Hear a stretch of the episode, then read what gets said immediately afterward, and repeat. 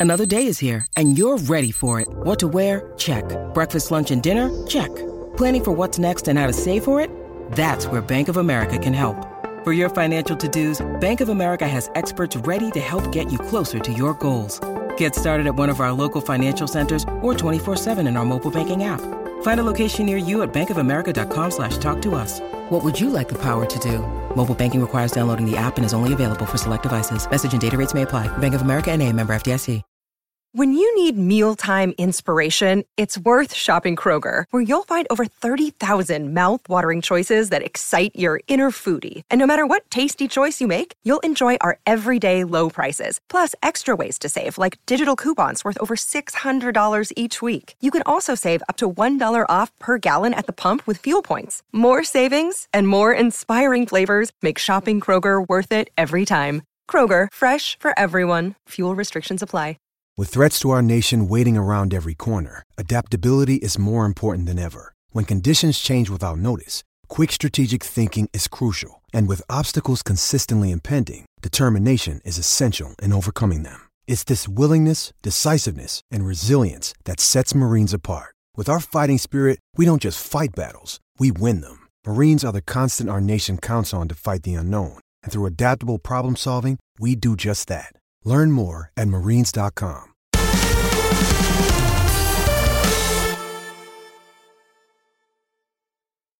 So before we get started, right, I've got this new football app to tell you about. It's called Teammates. It's a football quiz app, and the aim of the game is to climb from the bottom of League Two and win the Premier League. And you can also win the FA Cup and the League Cup. To do this, you get given a team sheet with one thing that links them. For example, players that Klopp gave their Liverpool debut to.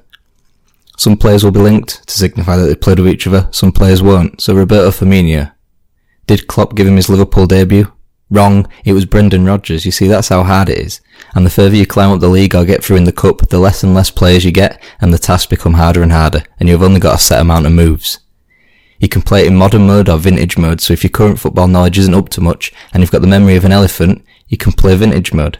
I mean, man, it's extremely addictive. I love a good football quiz, and you can sit there racking your brains for ages trying to think of who, out of the short list of players you get given, has been a teammate of Sergio Ramos and Emerson, but hasn't played in England. Check it out, it's Teammates. It's available on the App Store. Look for the red and white football. It is really a football quiz like no other. So before we get going again today, um, your man who runs the Teammates app is running a bit of a tournament poll on his Twitter account to find out who is the best teammate partnership from the 2000s. Now, last week we uh, we did the Barcelona one, and we both sort of said Xavi and Iniesta would qualify. They have done, Yeah. um, and I think they're probably the biggest partnership in the 2000s, at least in club football. But today we're going to be talking about Real Madrid for the first few minutes of today's show. Now, the four options are Galacticos pair, pairing of Roberto Carlos and Zinedine Zidane. You've got Sergio Ramos Yeah. and David Beckham down that right flank before Beckham left in 2007. You've got Raul and Ronaldo up front, and then Raul and Ruud van Nistelrooy, which would be Raul's successor. Now I've gone Carlos Yeah. and Zidane because that is the quintessential. Even though left wing in, left wing back into centre mid isn't really a partnership as such, but just the names are just phenomenal, absolutely phenomenal. Yeah, yeah, I think so.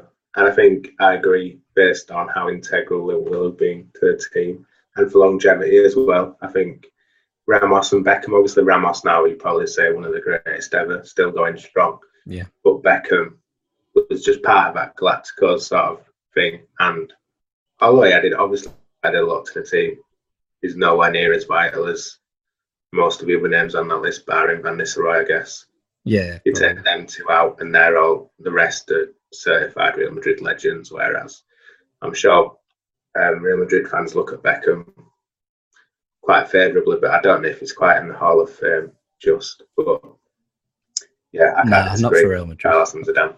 No, And they're the only partnership out of those four to win the Champions League together, winning it in 2002. Zidane, obviously, with that volley against Bayer Leverkusen, too.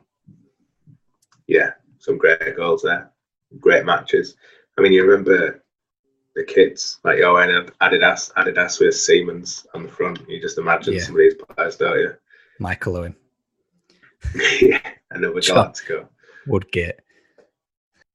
Welcome to the Noughties Nostalgia podcast. Each week, my esteemed pal AJ Alex Rhodes again in that burgundy Brexit Umbro, and I, Jake Doyle, in my FA yeah. Trophy final 2016 Halifax Town shirt with the badge ripped off in the wash. First time of uh, using. We're going to jump into the time machine and to 2000s and to select two football moments of the time to pick the bones of. Today, I'm going to take a look at the 11th anniversary of England's probably finest win over Fa- with Fabio Capello in charge, a 5-1 with Croatia. But first, we've got to talk about the rivalry between Manchester United and Arsenal and that famous bust up in the Highbury Tunnel in February 2005 with Keane, Vieira, and big Gary Neville. Yeah, so obviously I think the Premier League tunnel is like a prime place to lose your lid and just go nuts. And I think this is one of the most iconic instances that happened the north. It's obviously smack bang in the middle, so I'm not really cheating this week by having a little squeaking in at the beginning of squeaking and then now it's flat bang in the middle. Prime United for that team for that time, sorry, and Arsenal as well. One of the best Arsenal teams ever. Still at the top of the game in 2005. So yeah, Roy Keane. I mean, we didn't know until quite recently why exactly it all happened. We had a little bit of context, obviously, from what Keane was saying in the tunnel seemed to revolve around picking on Gary Neville. Um, and it, you know, kind of don't pick on the small guys, pick on me from Roy Keane towards Vieira. Um, and obviously Graham Poll in Keano's face trying to calm him down, but probably failing at it. Um, and then the actual game, United go on to win 4 2. John O'Shea with probably one of the most underrated goals of all time. And yeah, I mean, and then recently we have had the added context from Roy Keane um, in, in interviews and in his autobiography, um, saying it's it kind of stemmed from the previous game United and Arsenal had, where United could have been seen to be kicking Arsenal a bit, and particularly uh, Reyes, rest in peace, who got some bad treatment in that game from the United players. Um, and then apparently it's about Vieira going up to Gary Neville at Highbury and saying, you know, you're not going to kick us this time, and kind of just chasing him around before kick off, getting in his ear. But it does sound like Roy Keane was just as annoyed that someone had pissed Gary Neville off because it made Gary Neville more annoying before a game rather than actually defending Gary Neville and trying to stick up for him, um, which you can kind of imagine. Apparently, like Gary Neville doesn't shut up anyway. So, in the words of Jaap Stam, he's a busy cunt. So, yeah, you can. you kind of just imagine it, can't you? Really, but yeah, I mean, did it backfire on Arsenal? Is the first question, I guess. You could argue it did in this game at least. Um, yeah, the lost 4 2. Really, I mean, cracking game, but United kind of stayed composed, crafted some great goals. Obviously, as well, you had young Ronaldo there, young Rooney. So, proper, not as iconic moment, really. What What do you think? Like, did it backfire?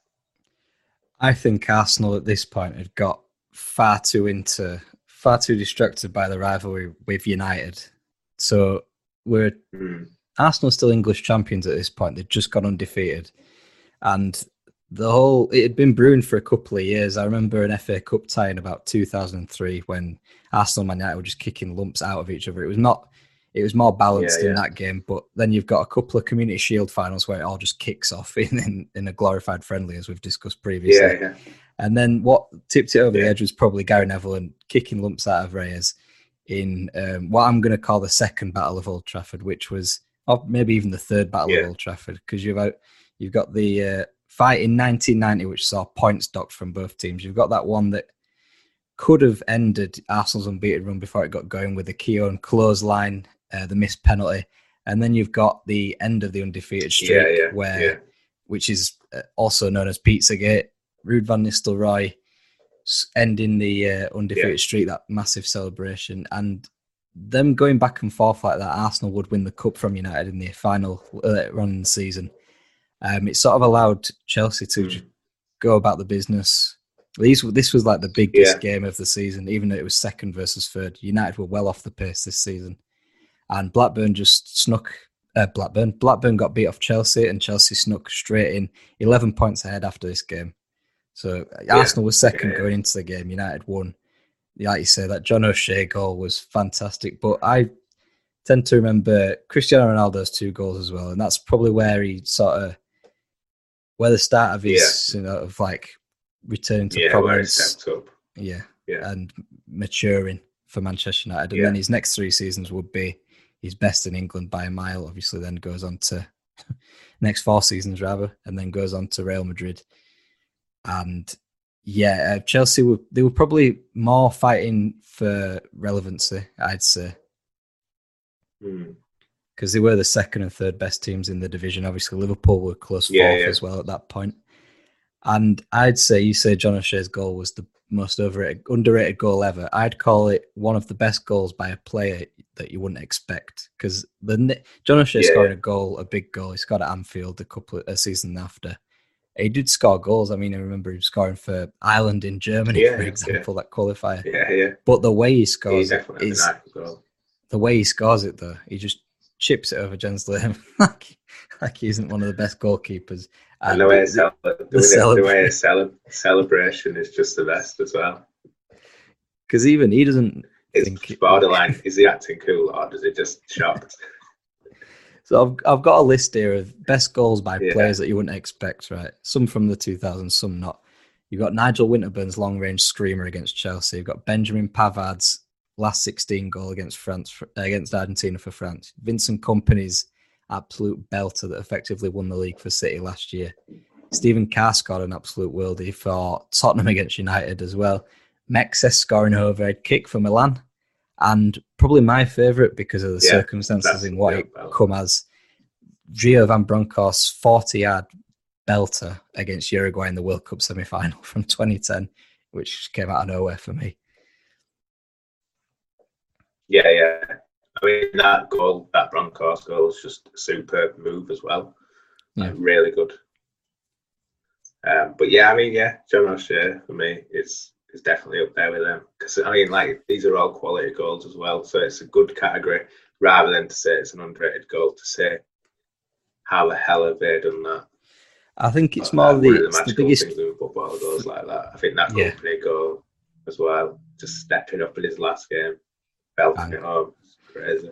All of these goals yeah. were, uh, Pavard aside, were absolute screamers, like hitting it as hard as you can, almost like a hit and hope. Whereas Pavard's was like a fade into the top corner. O'Shea's was yeah. like a delicate little chip. So for me, probably those two, probably the best, but obviously my favourite, Van Bronckhorst. Probably John O'Shea's alongside it as well for that reason.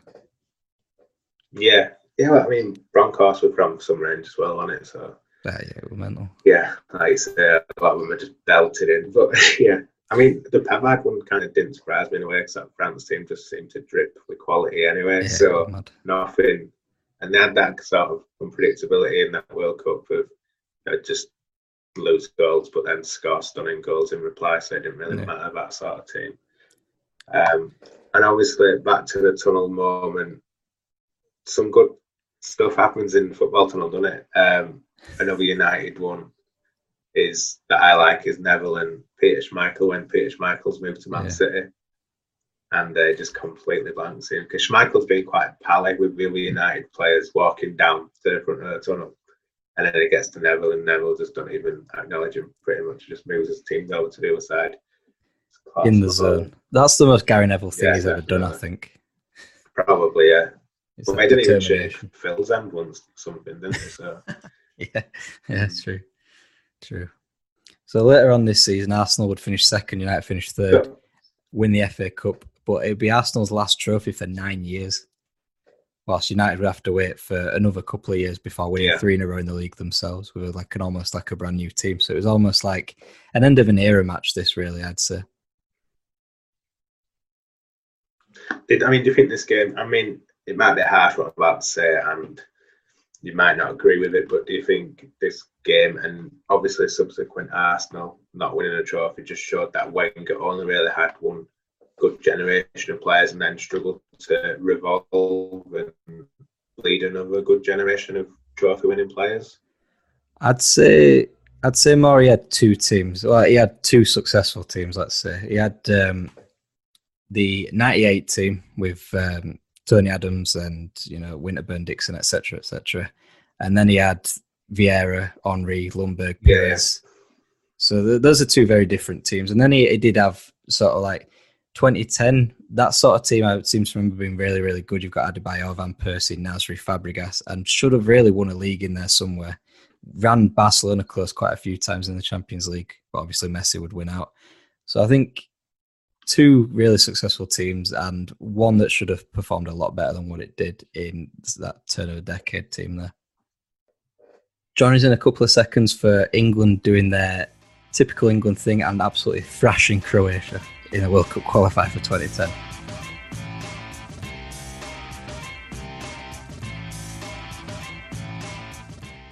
Now, on this day, 11 years ago, England had the chance to qualify for the 2010 World Cup with ease, as it were, and they would be playing Croatia at Wembley.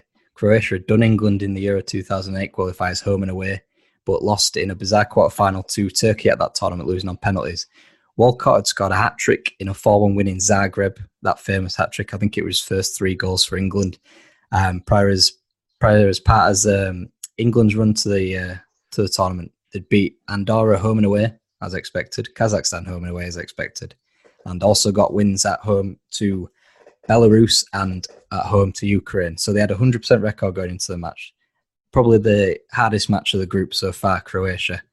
They had four point advantage and a game advantage on Croatia, seven points on Ukraine.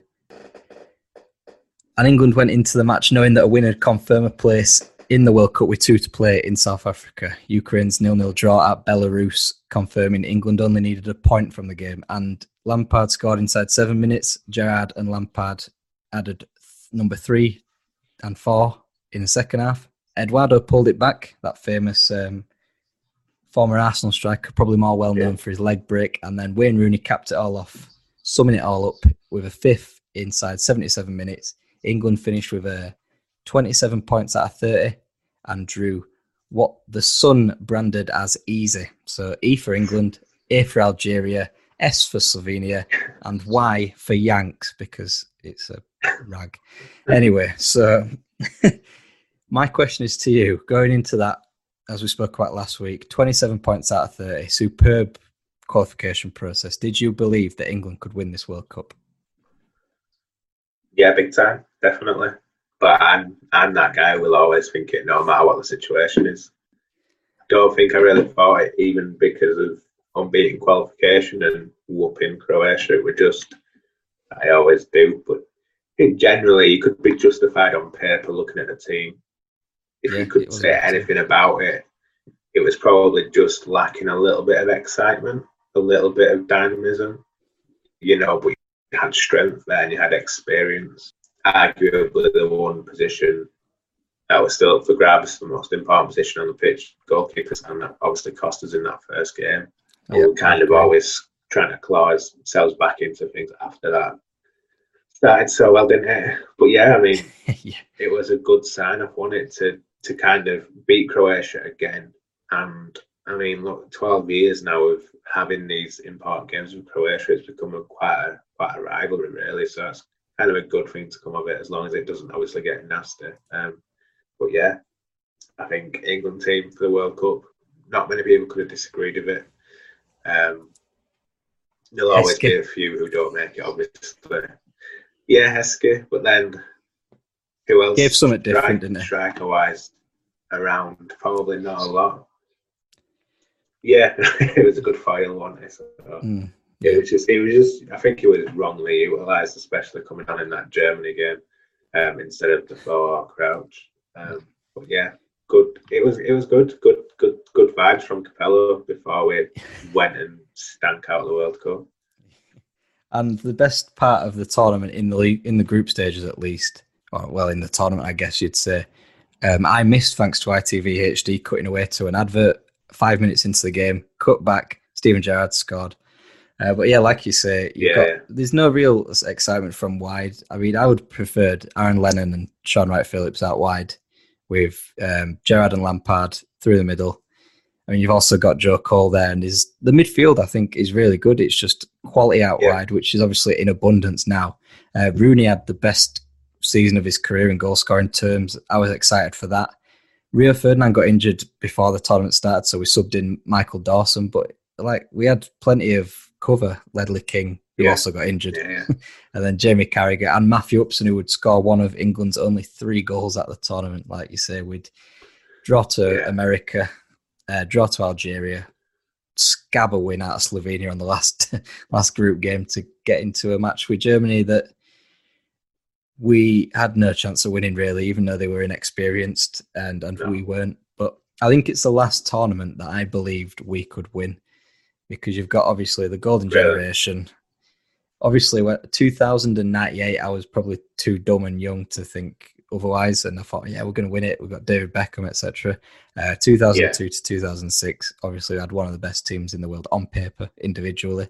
Um, 2010, I was, I remember being sat at a barbecue the week before and telling everyone that we we're going to win it, and ev- uh, quite a lot of people saying we've got absolutely no chance. And as it turned out, we did have no chance. We lost to Germany 4 1 in the last 16. Part goal line technology, part the fact that Fabio Yeah. Capello had locked them all in a room for six weeks out in the middle of nowhere in South Africa. and partly because Germany had Thomas Muller, Mesut Ozil, you know, fresh faces, Miroslav Klose, Lukas Podolski, Yeah. the list goes on. so yeah, with the because, yeah. I asked, was for Fabio Capello the right man for the job a couple of weeks back?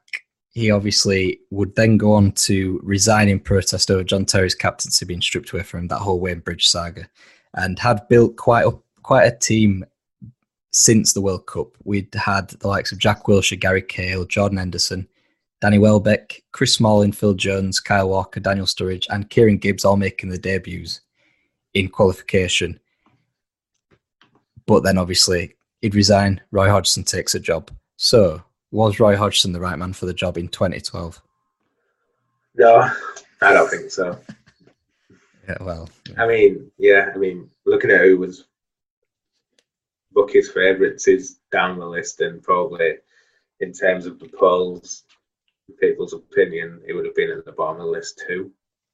Maybe timing has got a lot to answer for. Obviously, it's kind of like, well, he's just left us for a major tournament. Let's. And at the time, I think most people thought it would have probably been an interim appointment, like just get Roy Hodgson in obviously massively experienced, and there's no no way you can really say he's a bad manager. But No. to be with England, I think what annoys me is how long he was with England for. If we just saw out the 2012 Euros and said, you know, thanks for seeing us through that. off we'll, you pop. we'll start fresh now. We'll get we'll get Harry Redknapp in, Yeah. or do something interesting with Stuart Pearce. I don't know, but yeah, right man at the right time for the Euros, but not the right man long term. I don't think. No, I, Luckily, agree. we've managed to kind of because I think he left a very stale team behind, and somehow Southgate managed to pull something out of the bag, and now we look really exciting. Probably the most exciting team since Golden Generation, really, in terms of what players you've actually got. Well, yeah. Yeah, Achieved a lot more than Golden Generation inside one tournament that they couldn't do in three. yeah, exactly. but yeah.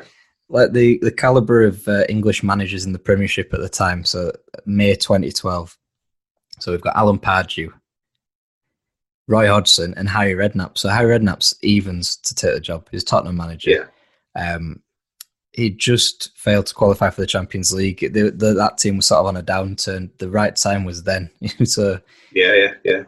It was that was baffling. I mean, you've got according to the bookies, Gus Hiddink eight at eight to one, which he was never going to take a job. I don't think. Jose Mourinho, why would he leave Real Madrid a year into two Yeah. years into that?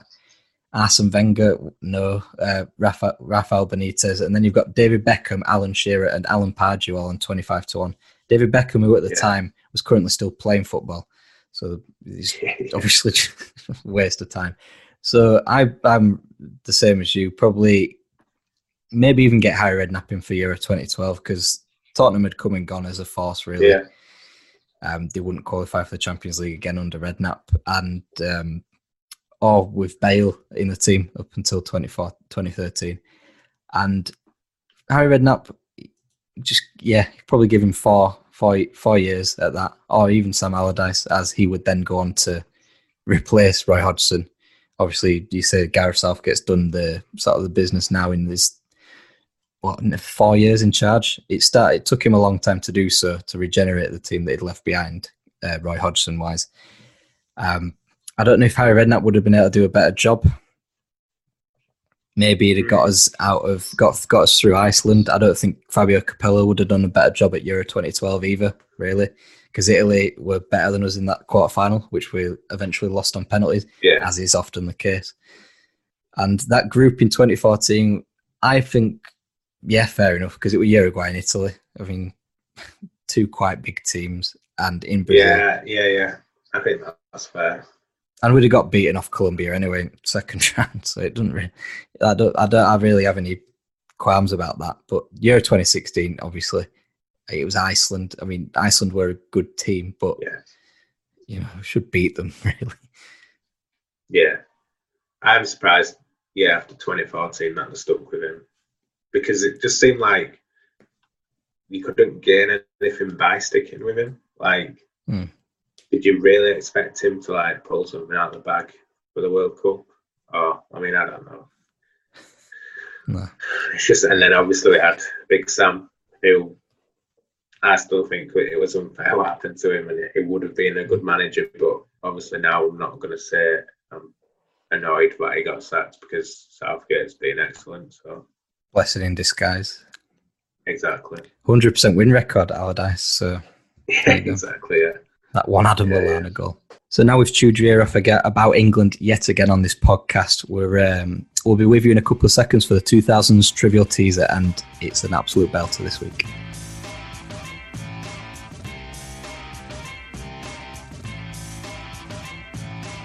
So before we leave the comfortable inertia of the footballing world, I think it's only right we bring you a 2000 trivial teaser. And last week you got it right again.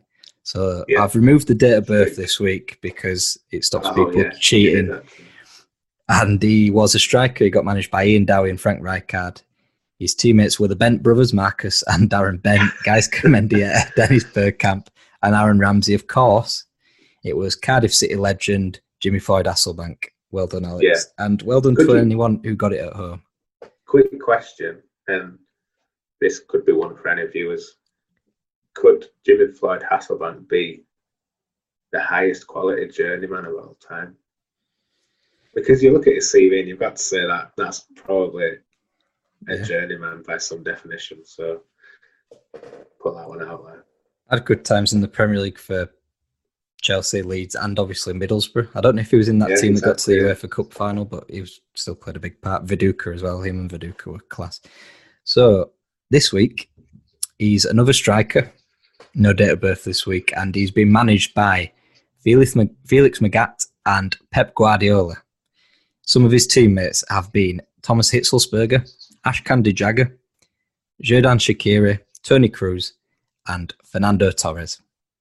I thought I had this as well, but I don't think it ticks enough boxes. It just does tick some of them, but I've not checked them all out. But I'll just say Mario Gomez. Ooh. I'll edit this bit out, but you're half right, if that makes sense. Oh, Yeah. is that not the answer you're looking for, though? It was. No, no, it's not the answer I'm looking for. It's I'd, I'd hit the post there. It hit the post and off the. Uh, just clips the crossbar on its way out for a goal kick. Um, so, yeah, if you've got any uh, clues about that, if you think know the answer, please leave it in the comments section. And our answer will be revealed at the same time next week.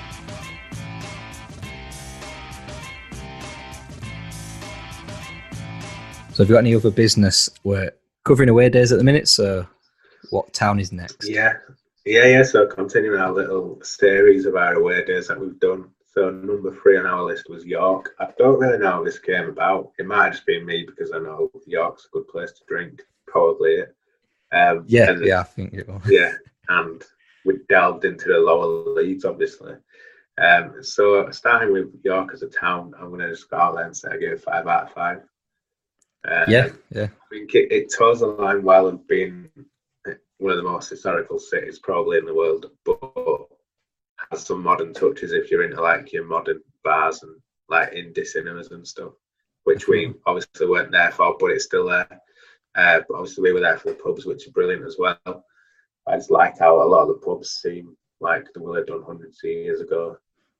Inside the decors, spot on. And shout out to I think the hop's the best one. Just saying. Go to I can't hop. remember Cross keys was good. Cross keys was good, and the hole in the wall where I went after the game and saw Bob hmm? Ross. So yeah, five out of five Yeah. for me. Barnsley was good. Accrington was kind of on its ass, unfortunately, in terms of what it offered. But York is up there as a drinking city, definitely. So for football, it was good. Might be different now because Bootham Crescent's moved. Well, it doesn't exist, but the team's stadium has moved considerably further out of the city. So might be slightly different, a slightly different experience if you're trying to drink in the town and then go out to a game. But Mm. yeah, definitely good pre-drinks for a game. Yeah, um, I didn't find the pubs. Well, actually, looking back and remembering it all, the pubs were probably better than Barnsley. I just don't think I had as good a time in York as I did in Barnsley. The town is far and away the best town we've been to. York Minster, obviously, we went in there for a bit to light a few candles, didn't we? Well, you and Harry did, but I Got just sat yeah. there and took in the architecture. Um, but yeah, the game Yeah. was obviously shite because it was at National League North level. Um, yeah, I think it's not really a big football town. I mean, you wouldn't if you if you went into That's York true. City Centre, you wouldn't know if there was a game on, or even if York had a football team or not. Whereas Yeah, yeah, that's quite quite out of the way and lower level. Even if we are in League Two, I don't think we'd know. But every town that I've been before or since, you know there's a game on because there's fans everywhere. Like Accrington, especially, there's Accrington fans in that boozer near the railway station. We went to York because Preston wouldn't give us tickets because it was their final home game and they were pushing for playoffs. Yes, well, yeah, yeah. So we just found the next best Yeah. thing. And York were on our list anyway, as is any place in Yorkshire, barring probably Huddersfield, Leeds, Halifax, and Bradford. Those are the four main towns we usually drink in. Yeah, I think obviously the point about not having a lot of fans in York is it's a sort of Leeds United effect of anything sort of east of Leeds that's in Yorkshire. Ten people who like football generally seem to support Leeds. So you go out to like the coast and Scarborough and places like that, people. I mean, obviously you get Scarborough Town fans, but a lot of people live that direction are Leeds fans and travel like two hours to come see Leeds. Obviously, York isn't far away, but they don't have a good team, like you say. So, but I think the, the ground itself suits that level of football quite well. It was quite a good ground for that tier. Yeah. Um, just missed a couple of things. So, like, it were fairly full and the crowd were decent, but you couldn't get a beer because it was stupid. You can't buy a beer in view of the pitch, and like all the kiosks face the pitch, which is stupid. Um, and then the toilets are like, in someone's back garden and not Yeah. close. um, but I think ultimately, what a good ground, and it is a shame that it won't be used now. And they're moving. I mean, they're moving to a better ground, which as a team should be better for them. But I think for fans, it's a shame that they're moving further out of town, and we'll have sort of a modern, more clinical sort of stadium. Yeah. So yeah. I'm going to Like a give it dentist. three three point. Yeah, like yeah, yeah, like a three point five. I'm giving it then out of five. Um, I think it'd be four with beer and a five if it had a good toilet as well. Pushing five, not actually five. But Well, I'd say Yeah. the stadium, I'd go out on a limb and say the stadium's better than Accrington Stadium for, you know, just the stadium. But the facilities, I mean, I don't think it would. I don't think the stadium, with a few improvements, wouldn't have been no. weird if it was at Accrington Stadium. It could If have they were in League One. Stadium as long as it had some touches. Yeah, yeah, Yeah. exactly. It isn't bad at all. So it's a shame. I do think it's a real shame. The game itself, like I say, was garbage. Um, we just hoped to see Jon Parkin, but by that point, it pretty much fallen out with the York staff and players. So yeah, we didn't unfortunately get to see him come on. Well, someone said it, put it well, just said he's only with us to promote his book, which is probably true, and his podcast, obviously. yeah. Um, we won't mention that. um, but yeah, I think with with better football, it would have been the best day we've had. I think. Yeah, if you took the football element out of it, the yeah, yeah, It is, yeah. yeah, I mean, yeah, I, I can't disagree with that. it's just it got it was a good day ruined So by to a game of I'd football. like to do that level again. I mean, you yeah, might- I'd like to do that level again. And Yeah, You're more likely to get a, a good game. Well, not a good game. Goals. Yeah, exactly. So we need to dig out that sort of gem who's flying up the non-leagues and go see them if we can. Well, like you were about to say, that might be his only choice. Yeah, COVID with the level, you can probably get more fans in the stadium at that level. So yeah, yeah, exactly. Scarborough Athletic, we go. Yeah, yeah, yeah. The Flamingo Land Stadium. Here we go. That's all we've got time for today on um, episode eight, I think, now of the Noughties Nostalgia podcast. Next week, we're going to be looking at Porto kicking off their 2003 4 Champions League campaign, which would end in triumph with Jose Mourinho. And what are you going to talk about next week for us? I'm going to talk about Phil Brown's iconic team talk when he was Hull manager. Perfect. And we're going to find out the answer to the Guardiola Torres teaser. We've got a new teaser. Some more musings from Alex, which will be the Blackburn away day. And coming up elsewhere yeah. on the channel, tomorrow's throwback will be the 1993 Champions League final between Marseille and AC Milan. Friday's five-a-side, we're going to pick the best five-a-side team from Liverpool. Our what-if scenarios this week are what if Darren Anderton was injury-free and what if Sergio Ramos didn't score that equaliser in the 2014 Champions League final. Tuesday's tier list is a ranking of the central midfielders of the previous decade, the 2010s. And that's all we've got until next week on Wednesday. I'm what if underscore YouTube and you're Alex J Rhodes at Twitter. Give us some suggestions for away days. Tell us your experiences of Blackburns because ours was pretty bang average. But until then, see you later.